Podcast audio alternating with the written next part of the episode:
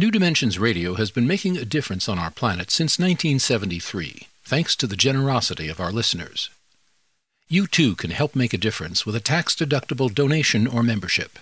Please visit our website, newdimensions.org, and just click the Donate button.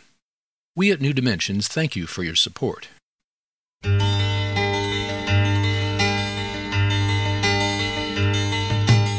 It is only through a change in human consciousness that the world will be transformed. The personal and the planetary are connected. As we expand our awareness of mind, body, psyche, and spirit, and bring that awareness actively into the world, so also will the world be changed. This is our quest as we explore new dimensions.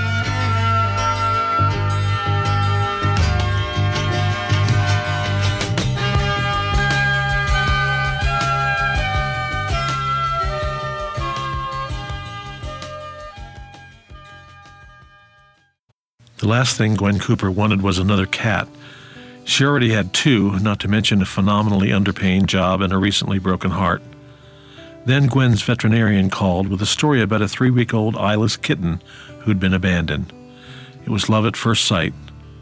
The story of Homer, the eyeless cat, serves as the focus for this edition of New Dimensions with our guest, Gwen Cooper. Gwen Cooper is a Miami native who spent five years working in nonprofit administration, marketing, and fundraising. She coordinated volunteer activities on behalf of organizations including Pet Rescue, the Miami Lighthouse for the Blind, the Miami Rescue Mission, and His House Children's Home, and initiated Reading Pen Pals, an elementary school based literacy program in Miami's Little Haiti. She's the author of the New York Times bestseller Homer's Odyssey, a fearless feline tale, or how I learned about love and life with a blind wonder cat. Join us for the next hour as we explore the tale of a blind cat and her companion with Gwen Cooper. My name is Michael Toms. I'll be your host. Welcome to New Dimensions. Gwen, welcome. Thank you so much for having me. Nice to have you here. Um, so let's go. Let, us the, in the forward to the book, it, the vet story, and so it's an interesting story. So can you tell us that story about Patricia Khuly? Khuly, Khuly yeah, yes, yeah. Dr. Khuly, uh, who's the the vet for the two cats I had already. I was 24 years old, and I already had two cats. I had just broken up with my fiance, and I was staying in a friend's spare bedroom. Uh, having moved out of our home together while I tried to figure things out. I was working nonprofit, which was wonderfully fulfilling work spiritually, but not so much uh, financially. And uh, so it was it was I was sort of at a crossroads, I guess, in my life. I was sort of in a somewhat precarious position. And I got this phone call from my vet uh, telling me the story about this two week old kitten who was blind. Uh, she actually he had been found as a stray wandering the streets of Miami, and she had she he had been brought into her for treatment, and she had had to surgically remove his eyes. At which point, the couple that had brought him in, planning to adopt him, no longer wanted him. They actually felt he should be put to sleep. They felt that there was he wouldn't have a very good life. And he was mewing loudly at the time. Too. Yes, he was. He was like really he was in pain. Yeah. Uh, well, he was really perfectly healthy except Yeah. for for his vision problems, and he was crying so much because he was hungry. You know, he was two weeks old, and they grow so fast at that age. But you can imagine a blind two week old kitten was not very successful fending for himself food wise on the streets. So she she fed him, and and he was happy and comfortable. She performed the surgery pro bono. Basically, she at that point was, was sort of in love with this. She was very young too. She was twenty seven. Once that they decided that they didn't want Exactly. This Yeah. couple decided to sign the, the kitten over to her care. Um, really, I think, thinking she was crazy. But she was this young, idealistic vet, and she had worked with disabled pets before. So she really felt that that he, because he was so young, would not even know, would not even be aware that he was blind or that he was missing anything. And so she performed the surgery and set about trying to find a home for him. She had a list of people who had specifically indicated that they would be willing to adopt a handicapped cat, but nobody was willing to take this cat with this handicap. And finally, really, as a last resort, because she knew where I was in my life at that point, she called me. And as I like to tell the story, uh, you know, I, I'm a sucker from way, way back. I, I was always the kid that stray dogs and cats followed to school because I would always give them the food out of my lunchbox. And so she called me and she's telling me the story, and I was in tears listening to it. But I also had this idea that it was just not the right time for me to adopt a third cat, especially not a cat with, with special needs. And so I said to her, uh, you know, through my tears, like, oh, I'll come in and meet him, but I'm not promising anything. And uh, for those of you out there listening who have adopted rescue pets, of course, you know that once you say, I'll come in and meet him, you've pretty much signed on for adopting the pet. And uh, which is basically what happened here. I went in to meet him. Your roommate, Melissa, gave you some support, though, I think, yeah. She did. I was, stay- I was staying with a friend, as I said. And, um, and you know, after I'd agreed to come in and meet the kitten, really still thinking I was going to say no. And and my my friend Melissa said, uh, you know, well, we have to take him. We we have to let him come and live here. Uh, Melissa was herself sort of a great collector of of strays, which is uh, I think how I ended up uh, sleeping in her spare bedroom in the first place. And um, certainly having that additional support helped, uh, I think, me reach the decision. Although I, I will say, it truly, when I first saw him, it, it was love at first sight. I, I could not have left and left him there. And uh, so he Set came home the with stage. me. I mean, I know that when you walk, when you got there, uh, the the the vet came out and then took said, "Come back here," and you cro- you were passing a whole bunch of cages on the way back. Yes. to this little room. Wow, you really read this detailed description. Yes, that is uh, yes. Um, you know, I passed all the kennels where they had pets who were who were being boarded there, who were receiving treatment, or for all I know, were, were other strays who were looking for homes. And she brought me to an exam room, and and he was in sort of like this this lidless box kind of a thing. And he was so tiny. You know, they're so tiny when they're three weeks old. He was such a little thing. And he just had the surgery for his eyes. So there were stitches uh, in his eyelids, and he had one of those big plastic cones around his neck, which was both sad and adorable at the same time. And this teeny tiny kitten with this big, giant plastic cone around his neck. And, you know, I always say you, you would think that a, a, such a young kitten who had been through such a rough few weeks would would be timid or or uh, hostile or you know he was just happy. He was in a good mood. I picked him up and he purred and and he nuzzled me and he wasn't over anxious with his affection nor was he did he seem nervous or, or scared about what awful thing might happen to him next. He was just happy and in a good mood. And I, of course, was very young and had been feeling terribly, terribly sorry for myself for all of my own recent misfortunes, and which you know the young are are prone to over dramatize their own sorrows. I think, and I, I was just suddenly very ashamed of myself that that here was this kitten whose you know whose three weeks of life were so much worse than anything I had gone through. And he was so happy and, and joyful and accepting of the world and, and people. And uh, it wasn't even just that he was cute or little or that he was helpless and he needed me. You know, he, uh, I, I, wanted to be as good a person as he was, as, as silly as that sounds, because he was a cat. Um, and that was really the moment when I when I sort of had that epiphany that that I just I knew I, I had to take him home with me. You didn't take him right home because. No, he had to stay at the vet's office for another week to, to gain a little bit of weight, and also for his uh, his stitches didn't come out before I brought him home. But she wanted to give him give them a chance to you know to to heal up a little bit. And you would go there every day after work. I went there every day to visit him, so he would get to know me and my smell and the sound of my voice, and uh, and so we can interact. and And I would just watch him navigating th- this room that he was in. You know, again, he was blind and he was little and he had this cone on, but he was a, this relentless explorer. You know, he did not sit in a corner and cower because he didn't know what was going on. He uh, he wanted to get into everything. He wanted to know what everything was and where everything was, and he was he was this intrepid little explorer right from the beginning. And then when you took him home, what happened?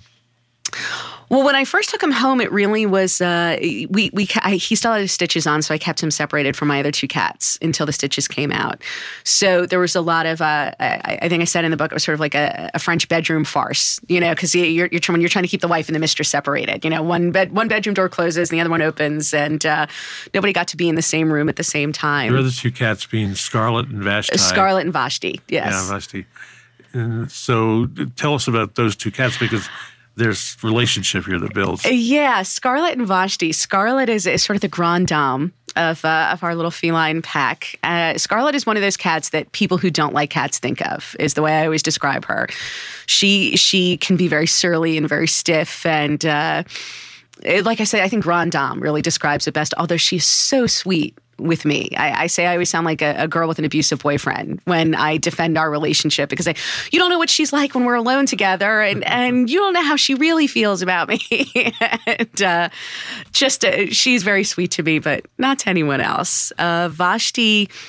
Vashti was was our beauty queen. She was a beautiful, beautiful cat who had also she'd been a, a, very mangy little stray when I adopted her, and she just grew into this gorgeous adult cat uh, with long white fur and these big, beautiful green eyes, and and such a sweetheart, just the sweetest animal. I think in a lifetime of of working with animals, I think probably the sweetest animal: cat, dog, horse, goat, feel you know anything that I've ever encountered, and uh, and very patient Scarlett did not have a lot of patience with Homer initially. Because uh, Homer, I think, came home. He was had a, he had a, not Homer, but uh, Vashti had a skin disease and had been uh, coated with uh, Oh yes, no, that that's right. God, you really did read this. It was so much detail. That's right. When we first adopted, when I first adopted Vashti, poor Vashti, who was she was filth encrusted. Every bit of fur that she had was was caked in mud, and she had these huge bald patches because uh, she had mange and mites, and she was about six weeks old.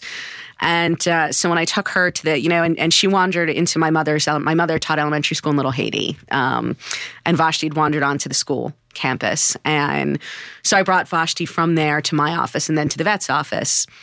And they kept her overnight and they gave her a sulfur dip, uh, which turned her white, what there was of her white fur, bright yellow.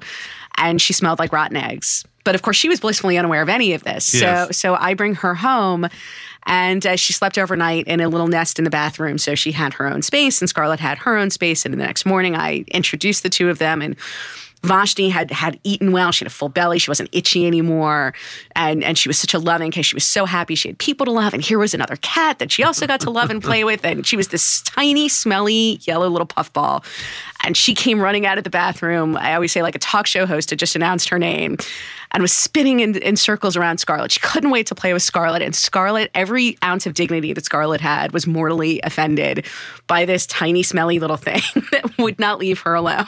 and uh, it was she, that she, yeah. She retreated to under the I think under the she bed. Had, right? That's right. She uh, she kind of ran under the bed, under the couch, and and would sort of peek out. And and poor Vashti was just uh, with with so much sweetness of intention, just wanted to play, and and would you know kind of wait till Scarlett came out and then descend on her again. And of course, Scarlett was a full grown cat at this point, and Vashti was only six weeks old, so she really was pretty tiny. And Scarlett was a good thirteen pounds by then. Um, so it really wasn't much of a contest. But but like I said, it's you know she didn't smell like a cat. She wasn't acting like a cat, or at least not the way Scarlett I think felt a cat should act. Yes. And uh, I think it was a combination of not liking a newcomer and also feeling just have some dignity for God's sake. But Scarlett is very dignified.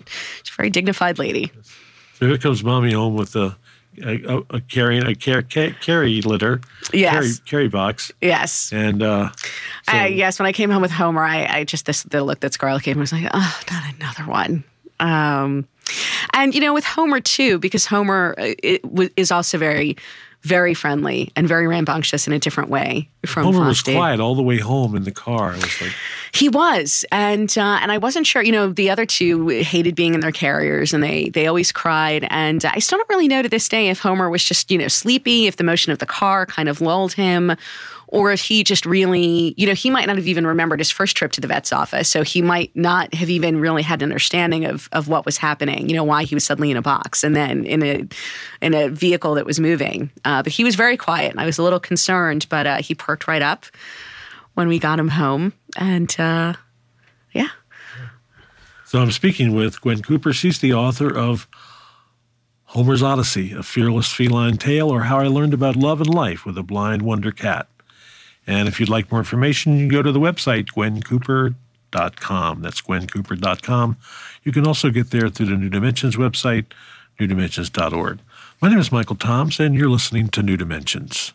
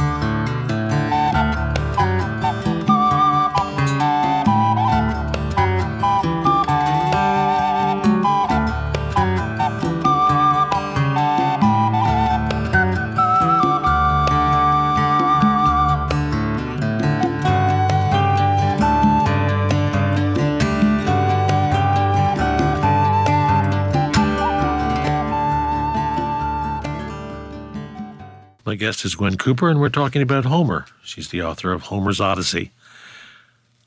Gwen, so one of the things uh, that happened was when you started when you started to write this book. How were you going to write it? And and uh, your husband Lawrence, he su- suggests, well, this was a typical man and dog story, although it's not a man and a dog; it's a woman and a cat. Right. So let's talk about that.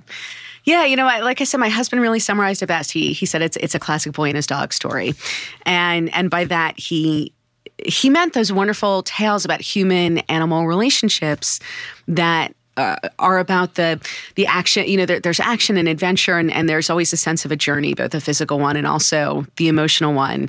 I always actually say that E.T. I think is the greatest boy and his dog story. Uh, although E.T. is obviously not a dog, but you know, there there's a there's a wonderful story about an interspecies relationship there.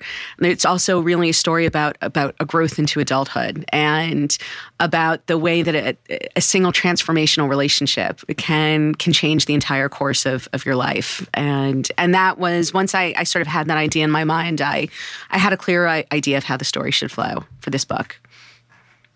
And so you, again again where the name came there's also how to name the cat yes. too. So let, us talk about that. What what brought you to name Homer Homer. Yes, I uh, I, I, was always a fan of, of Greek mythology. Uh, always a, a, big lover of mythology in general, but Greek mythology was probably my earliest love among mythology. And I originally actually was going to name Homer Oedipus. Uh, and I thought it'd be, you know, because Oedipus, of course, in the myth actually lost his eyes altogether.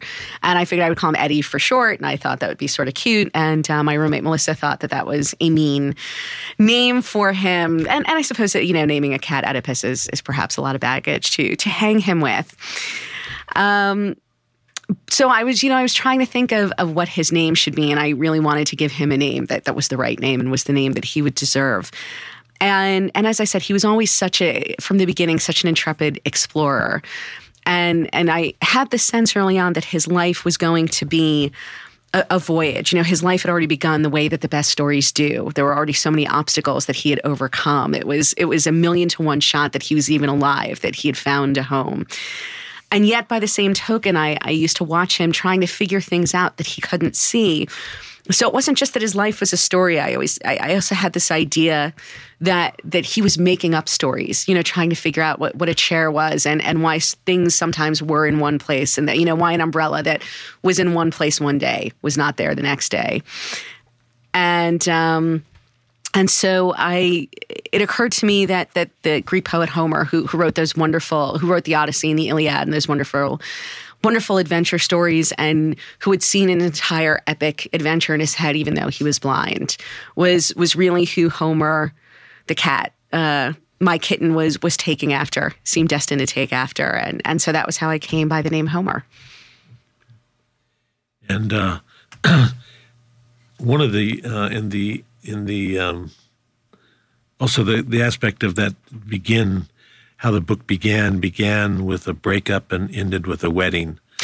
Uh, well, that was a yes. That that I really, you know, there, I first had the idea to write the book, and I wasn't really sure how the story should flow. I, I, sort of knew where the beginning was because obviously there there was a day when I adopted Homer and brought him home, but I didn't really know what the natural endpoint would be. Homer is still alive, I, I should say, uh, for for those of you out there who are afraid to read a story about a where you have to live through the tragic death of the beloved pet at the end of the story. Homer is still alive and well. And so the question was, well, what is the natural endpoint for the story?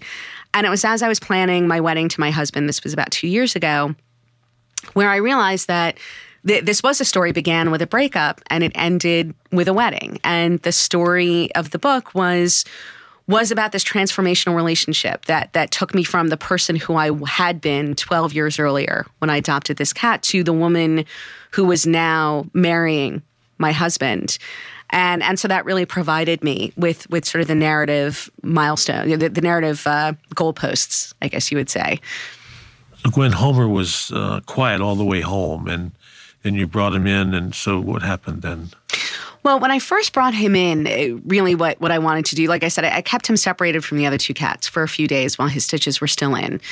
And so my, the main concern I had was whether or not he would be able to become acclimated, if he would be able to find his litter box and, and to know what that was for and and food and water and, and all the things that you would be concerned about a blind kitten or a blind cat being able to figure out. And so when I brought him home, the first thing I did when I took him out of the carrier was I put him into the litter box, uh, both thinking he might need to use it, but also so that as he started to walk around and explore, he would remember in a way that made sense for him where the litter box was in relation to other things in the, in our home. And I, I confined him to our, you know, to my bedroom and bathroom initially, so it was a smaller space for him to get used to. And and I have to say, you know, he he figured it out right away. He used the litter box, and when he needed to use it later, he he went right back there. But he really, uh, and and this is still the way he figures out a new space. He just kind of walks around, and uh, he he touches things with his paws. He he gets a sense. Uh, he he sort of brushes against walls and really gets a sense of where door openings are and where solid objects like furniture and things like that are. And he memorizes remarkably quickly. You would never think, once you've seen him walk around a room once, um, you would never think that he was blind to see him getting around. It, actually, now when I put him in a new space, he doesn't bump into anything at all. But even as a kitten, he would maybe bump into something once and, and then he would know something was there. And he always remembered where his litter box was and, and his food and water. And so I, I spent a lot of time initially that first day ori- orienting him and, and getting him used to where those things were. And it was really almost the last time I ever had to do that for him, even though we moved a number of times. So when you brought him into the rest of the house, then, then what happened? Yes, I uh, when I introduced him to the other two cats, it was uh, he and Scarlet have a very interesting relationship. I always say it's sort of a, a wily coyote roadrunner type of relationship. Uh, Homer is a typical little brother. He loves bothering his big sisters. He loves bothering Scarlet because Scarlet gets very irritated with him. And he loves to chase her. And, and I really think when he was a kitten, part of how he learned to run and climb and explore and, and attempt some of the things he attempted is that Scarlet was always climbing and jumping onto things to get away from him. And so he learned to make those same climbs and make those same jumps um, the, the way that little kids do learn from their older siblings. And, and so I think in pursuit of Scarlet, he really learned to test his limits in a way that he might not have otherwise. Scarlet, I, I think, just thought he was uh, kind of a kind of an idiot. I always say because uh, you know he used to love to to try to to pounce on her and sneak up on her. But he he of course is unaware that there's such a thing as vision. He thinks that if he's quiet, that he's invisible. So he always tries to sneak up on her very silently, but directly from the front. So she she can she's watching him sneak up on her, and uh, and just looking at him like, why are you trying this again? It never works. And uh, and and you know, I I just know to this day he's confused as to how she always knows, how she always figures out, no matter how quiet he is, when he's coming and uh, he still has not given up. It's 13 years later, and and he's still trying to to take Scarlet by surprise. So they have a very, like I said, sibling like relationship. But uh, but they, you know, when they're sleepy, they they curl up and they nap together. Uh, you really can usually, when they're resting, you can almost always find one where the other one is. And uh, I, I think it's it's one of those things where Scarlet would never want you to know that that she likes Homer at all. But I think she has a grudging little soft spot in in her heart for him. Although that certainly had to develop over time. And Vashti, how did Vashti like?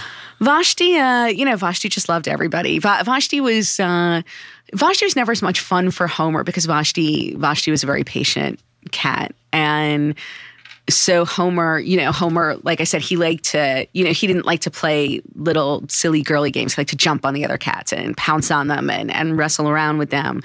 And Scarlet would always put up a fight, but Vashti never did. Uh, Vashti, you know, if Homer jumped on Vashti, Vashti would just sort of let him and, and maybe very gently eventually kind of try to turn him away. Vashti never unsheathed her claws or, or hissed or, or growled or bit it, bit anybody. And uh, so she was much more easygoing with Homer and much gentler with him. But uh, I, I, think that's almost like I said, like he liked Scarlet better. She was a worthier adversary. She put up more of a fight. When I first uh, uh got the the book and first opened the book, I happened to open it to the burglar story. Okay. And uh, in the opening in the introduction of the book, you mentioned the burglar story, it is an extraordinary story. So, can you tell us the the burglar story? Yes, the burglar story. Um, this was the summer. It got ten years ago. This was the summer of 2000. We just a few months earlier. This was we were still living in Miami in Miami Beach. We had just moved into a new apartment a few months earlier, and I woke up at about 4:30 in the morning to a strange sound, and it, the, the sound it was of Homer growling. And I should back up right here and say that Homer is an exceptionally friendly cat. He's a very dog-like cat. He greets everybody who comes into our home. He loves to play. He's everybody's friend. And so I had never heard him growl, but I knew, in, you know, I, I had heard Scarlet growl, and it wasn't her. And Vashti just didn't would, would never have growled at anybody. And so it was the kind of thing where it was already scary, just because Homer was growling and what would make Homer growl. Uh, and I also couldn't see him. You know, Homer's all black and he has no eyes. So in the dark, he is truly invisible in a dark room. So I reached over to to turn on the lamp next to my bed, and standing at in my bedroom at the foot of my bed was a man I had never seen before in my life. Scary moment it is probably the single most terrifying moment of my life. It, it's so terrifying that your mind can, uh, for uh, uh, you know, a full, a good 10 seconds does not want to accept that it's really happening and is really just trying to account for, okay, well, this must be my new boyfriend, or, or obviously I have a friend staying in town, or this must be a neighbor who just wandered into my apartment somehow. And it was, of course, none of those things. And you know, the thing with Homer is that because he's blind, we always had a very specific way when people came into the home that I would introduce him to people so that nothing would startle him. So he would, you know, so he would understand that people coming into the home were his friends too. So I think that might have been part of what was so upsetting for Homer. You know, Homer, like a blind person, it's it's all about routines and habits and things being in the same place all the time and happening the same way and you know people did not just come into my bedroom at 4:30 in the morning having not been greeted by me or me you know with me not answering the door. And i think you know people say why why was he what what what was it that you think made homer so alarmed? And and i think that was the first thing that set him off. So homer's growling and and i've turned on the lamp and and now i can see the burglar and the burglar is looking at homer and with sort of a vaguely terrified look on his face which for a second, I, again, threw me because I'm thinking, oh, come on, you broke into my apartment. What do you look scared for? But uh, of course, he's looking at this black eyeless cat on my bed. And, and I'm sure he was thinking, like, what kind of a crazy, freaky apartment did I break into? You know, if she did that to the cat, what's she going to do to me? Um, and and so and and Homer is becoming more aggressive with each second that's going by. And and I reach for the phone next to the bed to call 911. At which point the, the burglar said, Don't do that. And, and I hesitated for a second. Um, but then continue to to pick up the you know I I, sort of uh, took inspiration from Homer who was acting you know Homer's a tiny cat he only weighs about four pounds he's a very little thing but he was acting he was all puffed up and and his claws were out and he was growling and he was acting very big and aggressive the way cats do when they're trying to warn somebody off and so I said all right I'm just going to act bigger than I really am and I uh, I told the guy to bleep off and I, I made the call. But Homer at that point, you know, Homer pinpoints things based on sound. Based, he knows where things are based on how they sound. And We're so, going to continue the story oh, in just okay. a moment. Leave people hanging for that okay. story. So I'm speaking with Gwen Cooper. She's the author of Homer's Odyssey, and my name is Michael Toms, and you're listening to New Dimensions.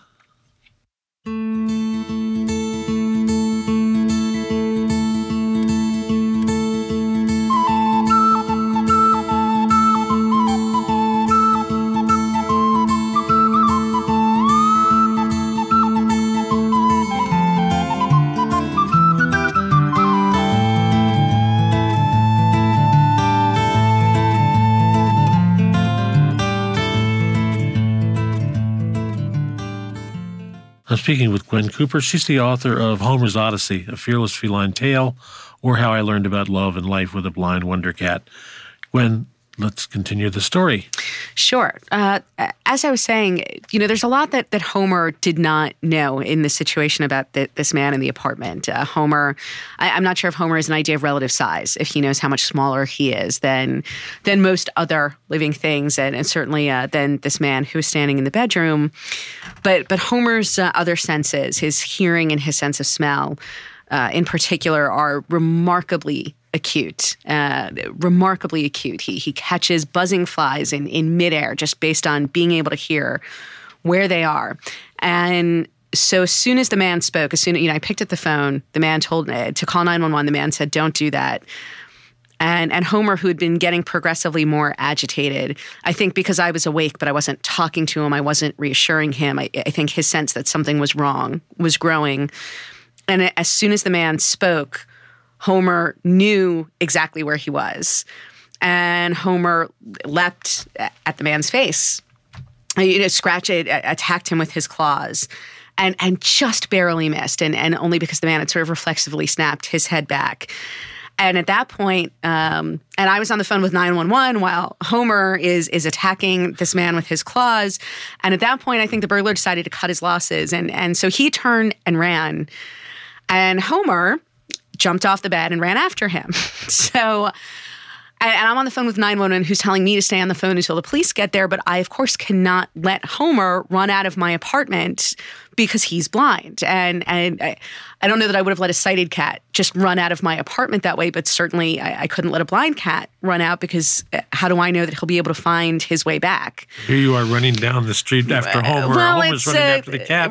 Exactly, it's running uh, after the burglar. Right. We, we you know we were in this long labyrinthine corridor in my apartment building, and and and yeah, so you know all I'd wanted was this burglar to leave, and now I'm at the end of a parade. You know that the burglar is leading, and so the burglar's running, and the cat is running after the burglar, and I'm running after the cat and uh, the the burglar gets into the the exit stairwell and and gets away. And and I picked Homer up, who really was spoiling for a fight. He was struggling with me, and you know, flailing out his claws and hissing and spitting, and. Uh, and uh, and and I was, of course, very. I, I, was terrified by the whole thing. You know, I was terrified of this man in my apartment. I was terrified of Homer running out. I was terrified of what would happen if Homer caught the guy or if Homer got away. And um, and so I'm afraid when I when we got back to the apartment, I, I yelled at him a little bit uh, out of fear, and you know, it's, it's sort of that anger that comes from being afraid.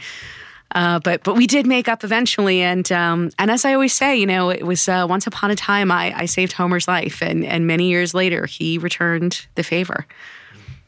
The police arrived shortly. The police arrived. This whole the, the, whole story, you know, it's interesting. It's a chapter in the book, but the events in the chapter really unfolded over, I would say, a time span of about thirty seconds from the time I turned on my light to when the police arrived at the door was about 30 seconds and uh, 30, 45 seconds at the most. And um, so the police came shortly thereafter. They, they never caught the burglar. I don't know. Considering nobody had been hurt or nothing was really taken, I don't know how vigorously they investigated the matter. They did have me come back, come down and look through a book of mugshots to see if I could identify anybody. Although my memory at that point was, you know, it was it was so fast and so startling. I would have hated to implicate anybody yes. based on my hazy memory yes. from that night. Yes.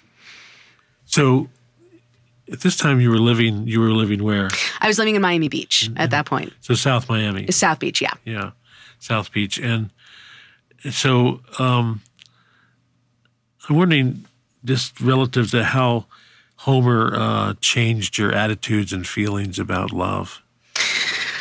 Well, that you know that was more of a of a gradual evolution, I would say. Although I, I think that that some of the things some of the most important things that I learned from Homer is certainly that that with no risk there is no reward. That that some of Eh, that sometimes you have to make that blind leap of faith to to get the things that are truly worth having in life and and to get the relationships that are worth having. I, I think you know what certainly what I learned from Homer is is that the sometimes the relationships that are the least expected are the ones that are the most fulfilling. You know, Homer Homer was not supposed to be my cat. I was not going to adopt a third cat. I, I knew that I was not going to adopt a third cat. And yet Homer w- was so worthwhile, was so worth having in my life. And I knew that from the moment I met him that all my conventional wisdom on the matter had to go out the window. You know, my husband and I were were very good friends for years before we we became romantically involved. And um and, and as I always say, you know, if there were two things I knew, I knew that I was not going to adopt a third cat, and and I knew that Lawrence and I were just going to be, we were destined to be friends for the rest of our lives. And uh, and, and of course, here I am now, uh, all these years later, and and Lawrence is is my husband and the greatest husband in the world, and and Homer, I, if I may say so, I think is the greatest cat in the world. Uh, but these are two relationships that I never planned on, and that I was pretty sure I was not going to have in my life, and and and that yeah, that were the most surprising and yet became the most meaningful. And and so you have to just sometimes, like I said, know when when it's worth taking that blind leap of faith into the unknown, into the surprising, into the unexpected. Homer helped you do that. Absolutely. Yes. Yeah. So at some point, um, you made the decision to leave South Miami. To and, leave, yes. And to relocate to, New York. New York. Yes. That had to be a big deal. It was, you know, the the immediately precipitating factor was uh, was it was uh, early 2001, and there were already it had been a very flush job market for a few years preceding that, and and as of course everybody knows, 2001. Uh, we saw some hard times, and and they were starting early in 2001. So it was easier for me to find work in New York than there was in Miami. Although I had always wanted to move to New York and again, I, I sort of I was approaching my 30th birthday, and uh, it, it, was always a risk that seemed a little intimidating to me moving to New York on my own, especially because I was I was a Miami native. I had lived there my whole life. My whole family was there. And like you know, like I said, it was one day I, I just decided that uh, I, I, really needed to sort of make that that leap into the, the that blind leap into the unknown, and I did so. And I moved to New York in February of 2001 it's a very interesting time to move to New York. Yes, I, I actually I moved to New York in February 2001. I I had a, a I found a job in the financial district. It was located uh, five blocks away from the World Trade Center, and I found an apartment that was located only two blocks from my job. So it was about three blocks away from the World Trade Center.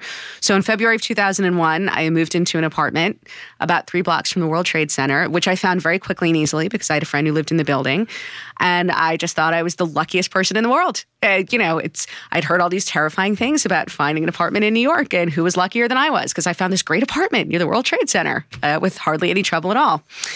And it was a great nine months or so until uh, until it wasn't. So, tell me the, about the cats, about moving the cats. Uh, well, it was uh, moving the cats from Miami to New York was an interesting experience. Uh, I, I, flew there. I, I, had you know movers take everything up, and I flew with the cats, and and I didn't want to check the cats as baggage. Uh, so I, I got two. The, the, rule on the airline was you could have two cats per cabin, uh, and each cat, four cats per plane. And each cat had to travel with a ticketed passenger. So I recruited two friends who had friends or family in New York themselves, and I offered to fly them to New York. And the deal was that they each had to, tra- you know, travel with one of my cats. And so uh, we went. I flew with Homer, Scarlett, and Vashti flew with my friends. And uh, Scarlett and Vashti, I, I, gave a sort of a, a, tranquilizer to, and they took it and they were very relaxed and very mellow throughout the flight. Homer was very difficult. He would not try, take the tranquilizer, uh, which I respected but it was a it was a miserable flight for for all concerned. You know, his ears are so sensitive, and and they must have been. Yeah, he, he just had no idea. You know, this engine is thrumming, and and you're flying, and and you know climbing. I mean, just this whole physical experience he wasn't used to. You know, ears popping, and his ears were so sensitive to begin with, and he was just so miserable on the plane flight and cried and cried and cried, and uh, much to the consternation of my fellow passengers and there was just nothing I could do to comfort him, which just made me feel so wretched. Uh, I, am grateful looking back on it that I had not decided to move to LA, for example, which would have been a much longer flight than yes. flying from Miami to New York. So it was. Uh, it, it, was a, it, there, there's a whole chapter in the book actually that describes that that day of moving from the time the movers came to take the furniture, which was yes. the first thing that unnerved Homer, until we landed in New York, and uh, it was quite a grueling day. And Homer's never been on a plane since that day. I think, which is best for for all concerned. So then, moving into the new place, and how did that go? It, it was fun. You know, I, I, moved into a studio apartment. Uh, and it was a large studio, certainly by New York standards, but it was a studio apartment. And Homer was not used to there only being one room. You know, I think he kept kind of trying to find doorways at first, sort of walking around, hugging the walls. It was very confusing for him that there was only one room. He, uh, his first nemesis also was the. Uh, the original heater in my apartment. I, actually, it was a very nice building, but for some reason, the heating unit in my apartment was very old and it was replaced eventually. But for the first few days, it clanged and buzzed and clattered. And, uh, you know, of course, the cats had never lived in a cold climate and knew nothing about heaters at all and uh, and Homer used to just get in horrible fights with the heater. You know, it would make these horrible noises, and he would hiss at it and growl at it, and he'd run at it and he'd kind of hit it with his claws. And and I think he thought he was protecting me, and he'd run and stand in front of me and, and growl at the heater. Uh, th- this went on for a few days before we could have it replaced. So that was sort of Homer's first New York nemesis was was that heater. But uh, but we all settled in eventually, and actually. Uh, everyone I think got to like the the change of seasons, especially Vashti, who was sort of a, a, a snow cat. She really liked going out on our balcony in the snow. Now you couldn't let Homer out on the balcony. Homer does not go out on the balcony. Um, I, you know, unless it's it, things have to be screened in. I, I could never let Homer out on a balcony. Certainly not in a high rise building because, of course, he has no idea that that a balcony ends, and he he can't look down and see that he has many many stories above the ground. Um, so Homer Homer does not get to go out on the balcony, which has always meant that I've limited the time that the other two cats spend on the balcony too, because I I don't want Homer to feel too unfairly treated. He obviously would have no he has no idea why he's different than the other cats. So he does not spend time on the balcony unless I am there to very, very closely supervise. And even then, it just makes me nervous.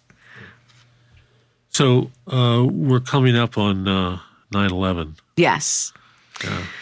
yeah, I was. Uh, I was in my apartment when the the planes hit the towers. You know, again, my apartment was three blocks away, but I, I didn't know what what it was. I didn't know until I got to my office and I, I ended up uh, they evacuated my office building and I went with co with a coworker into Brooklyn. We we certainly had no idea that the towers were going to collapse. We it was a very unsettling day, and um, I think we had an idea that the towers would burn and then the fires would be put out and everybody would return home. And it was while I was on the Brooklyn Bridge with my coworker that the towers collapsed, and and at that point I was unable to return to the cats. It, it actually took me nearly four days to four excruciating days to to get back to them.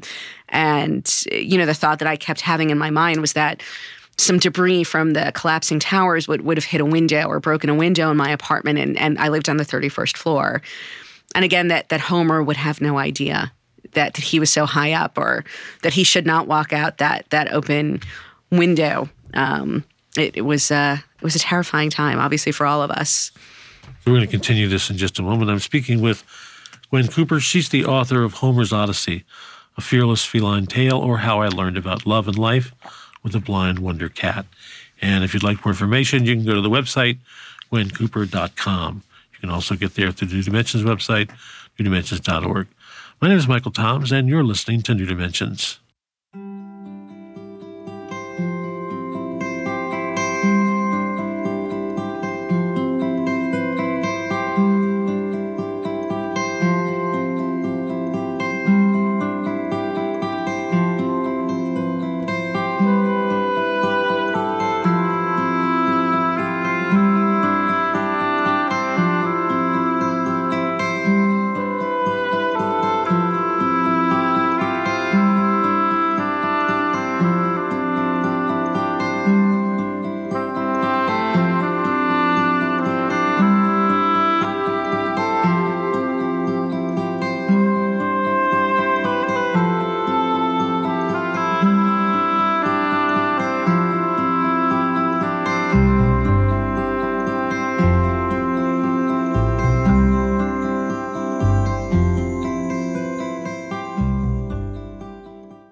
Speaking with Gwen Cooper, the author of Homer's Odyssey. And Gwen, we were talking about 9 11. Uh, you want to continue with the story? Yes, uh, you know, I ended up in Brooklyn on the other side, on the far side of the Brooklyn Bridge after the towers fell, and the neighborhood in which I was living was essentially shut down by the military. My concern, of course, was getting back to my cats, uh, both because of my fear of broken windows and also because, while I left them with some food and water that morning, you know that among the many hazards that were inherent in that area, there's also the thought that you don't want them to run out of food and water and litter. And and as I said, it took me about four days to get back. Uh, the first couple of days, they just were not letting anybody into the area at all. I, I was on foot. You know, I, I, I had walked from my office in Manhattan to Bay Ridge in Brooklyn, which and those of you who know New York geography know that's about a ten mile walk. And uh, from Bay Ridge, which is where I stayed with a friend overnight. I acquired all these supplies, uh, cat food and, and, litter and water and all kinds of things. Uh, there was no electricity or water in in my neighborhood.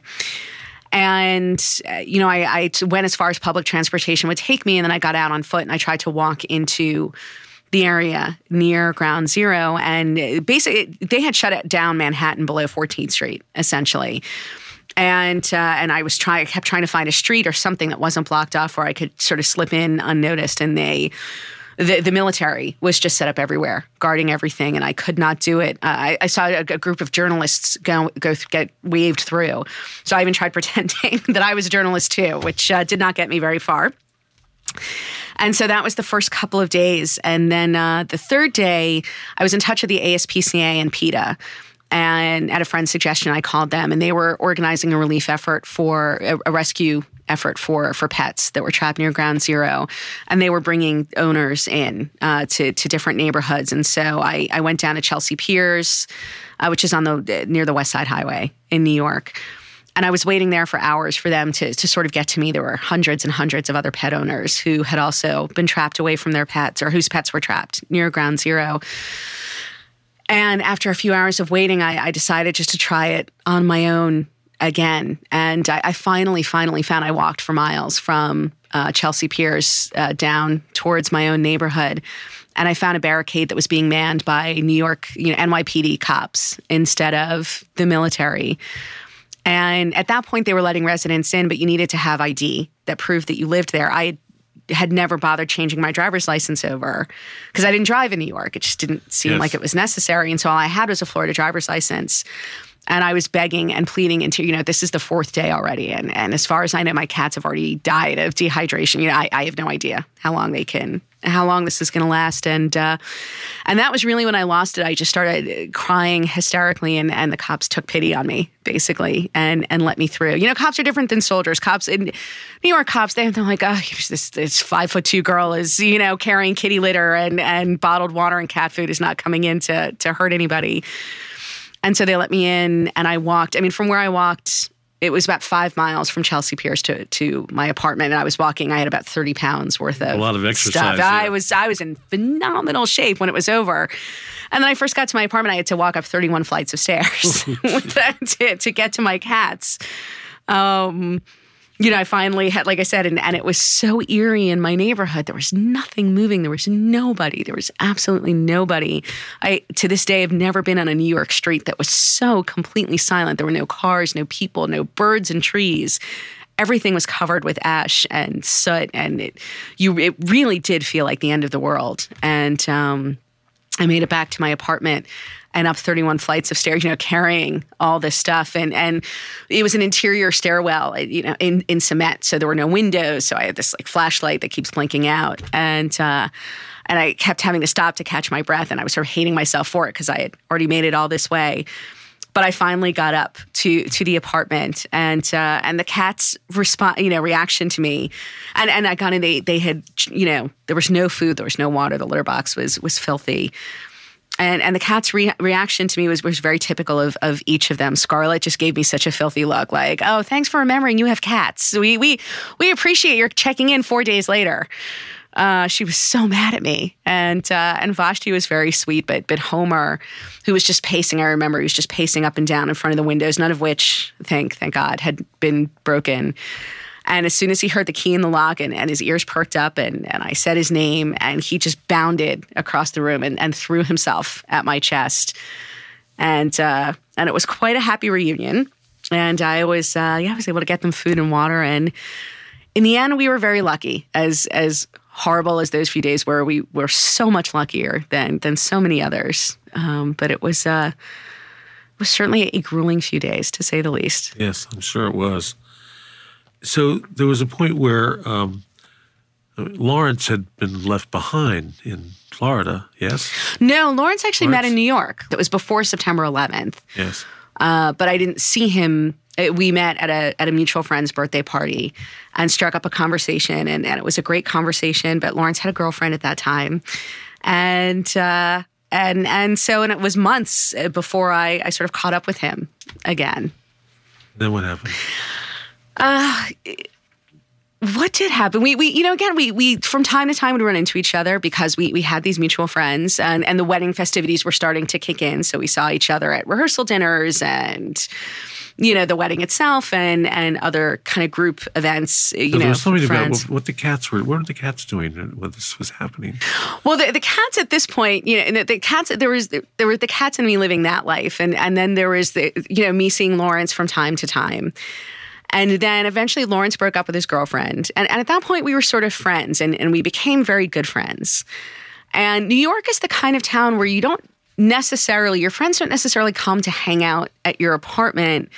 It's almost always easier to meet wherever you're going to be going. And especially when you live in a studio apartment. Studio apartments are not necessarily the comfortable hangout apartments. Uh, Lawrence actually lives, uh, lives, lives still with me, but at the time his, uh, his, that was just his apartment. It's a three bedroom apartment, much more comfortable for people to hang out. Mine was a studio and I didn't have a lot of people over.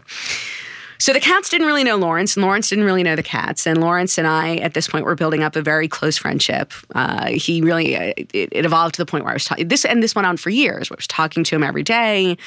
I saw him a couple of times a week. We uh, we were really, uh, you know, he. I told him about guys that I was dating. He he would from time to time mention his love life to me, and. Um, and Lawrence knew that I had cats. Uh, with the cats, I don't think knew that I had a Lawrence.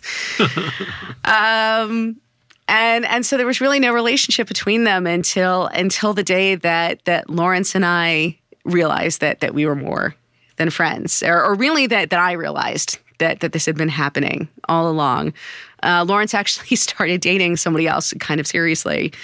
And and I had this that uh, that this awful epiphany that that I was in love with Lawrence and and it was uh, it was classic. It was I was insanely jealous, but uh, and it took me a month to say anything because I really wanted to be sure that I was not that I was doing it for the right reasons and that I wasn't just trying to break him up with his girlfriend. I, I really thought that I was I was kind of a bad person. Uh, I was like, you're just jealous because he has a girlfriend and he's not paying as much attention to you anymore. And it was a good month of of not eating and not sleeping, and I was sort of haggard, and I think I'd aged about ten years by the end of it. Um, and then I was really scared too because, you know, what if I tell him I love him and he says, that's nice, uh, good for you, vaya con Dios. and I also realized that if I called Lawrence and told him how I felt and if he said he felt the same way, that you're not best friends with somebody for years and then get into a romantic relationship and you and you date. If I made that phone call, I was potentially making a phone call that was going to change my life. Yes. Uh, it's it's sort of an automatically serious relationship, and and so either prospect is terrifying. You know, being told that the feelings are not reciprocated, or even being told that they are, is is equally intimidating. And and and but I I really at, at that point I think because of my relationship with with Homer, I'd sort of arrived at a place where. I knew that that sometimes you, you do just need to to take that leap. And and yes, it is a leap into the unknown and you don't know where or when you'll land, but you have to trust that that the good things will happen. It- you know, anything worth having is is something you have to to take a little bit of a risk for. And so I called Lawrence and and told him how I felt, and and he felt the same way. And uh, I was going to say, and then the rest is history. But of course, there's several more chapters in the book wherein uh, Lawrence and the cats get used to each other, which is a whole uh, whole separate story from Lawrence and me getting used to each other. Yes. So, tell us about was wasn't there some in, previous to the wedding? There was what the cats were doing. The cats were acting kind of Well, it was uh, you know when we first all moved in together, Yes. uh, which was before we got married. yes. it was definitely a period of adjustment. Lawrence had never lived with cats and did not think of himself as a cat person. And the cats were used to, you know, other people had come over and spent time in our apartment, but they they were used to living with just me. And uh, it was very it was a very difficult transition at first. I think Scarlett just thought that that Lawrence was the newest and biggest cat to come into the house, and Scarlett was, of course, in charge of all the cats. And and so she kept uh, trying to be in charge of Lawrence. And and the way that Scarlett likes to enforce discipline is to swipe at things with her claws. Not not hard, trying to like, Yes. but you know, just uh, hit them with her claws and let them know. And uh, Lawrence did not uh, you know, we moved into apartments that Lawrence had lived in by himself for 20 years. So to have Lawrence basically being told where he could and could not go in his apartment, you know, Scarlett decided where her areas were and if Lawrence was walking too close to her or too close to her favorite spots, and, and she would try to enforce discipline. And uh, that was interesting. And, uh, and Homer was, uh, you know, Lauren, my, my husband has a, this wonderful boom, a, a great voice for radio, just this wonderful, booming, deep, rich voice, and uh, with a lot of force and and thrust behind it. And and I think I always say Homer, I think must have thought it was the booming voice of God uh, because it, it it was a lot for him to take at first. It was the first time, you know, first time I ever saw him intimidated by anything. And it was really Vashti who saved the day because Vashti just fell in love with my husband and my husband fell in love with Vashti. And once that happened, it was a whole different relationship between him and the cats. Gwen, it's a great story, and thanks so much for being with us. There's so much more, but we've run out of time. Uh, That's quite all right. Thank you so much for having me. I've been speaking with Gwen Cooper. She's the author of Homer's Odyssey, A Fearless Feline Tale, or How I Learned About Love and Life with a Blind Wonder Cat, published in paper by Bantam Books. And if you'd like more information, you can go to the website, gwencooper.com. You can also get there through the New Dimensions website, newdimensions.org. My name is Michael Toms, and you've been listening to New Dimensions. This is program number 3391. New Dimensions Radio has been making a difference on our planet since 1973, thanks to the generosity of our listeners. You too can help make a difference with a tax-deductible donation or membership. Please visit our website, newdimensions.org, and just click the donate button. You can also subscribe to our free weekly podcasts and find over a thousand hours of audio dialogues in our searchable archive. New Dimensions is produced by New Dimensions Radio in Santa Rosa, California, USA. Our executive producer is Justine Willis Toms. Our post production editor is Lou Judson. For over four decades, New Dimensions has been producing weekly conversations at the leading edge. We sincerely thank all of you who have supported us by being members of Friends of New Dimensions as well as members of our affiliate stations. My name is Dan Drayson. On behalf of everyone at New Dimensions whose endeavors make this program possible, I'm wishing you well. New Dimensions Radio is an independent producer supported by listener contributions. To find out more about the program you've just heard, to subscribe to our free weekly newsletter and our New Dimensions and New Dimensions Cafe podcasts, and to access thousands of other programs in the New Dimensions archive, please visit our website, newdimensions.org.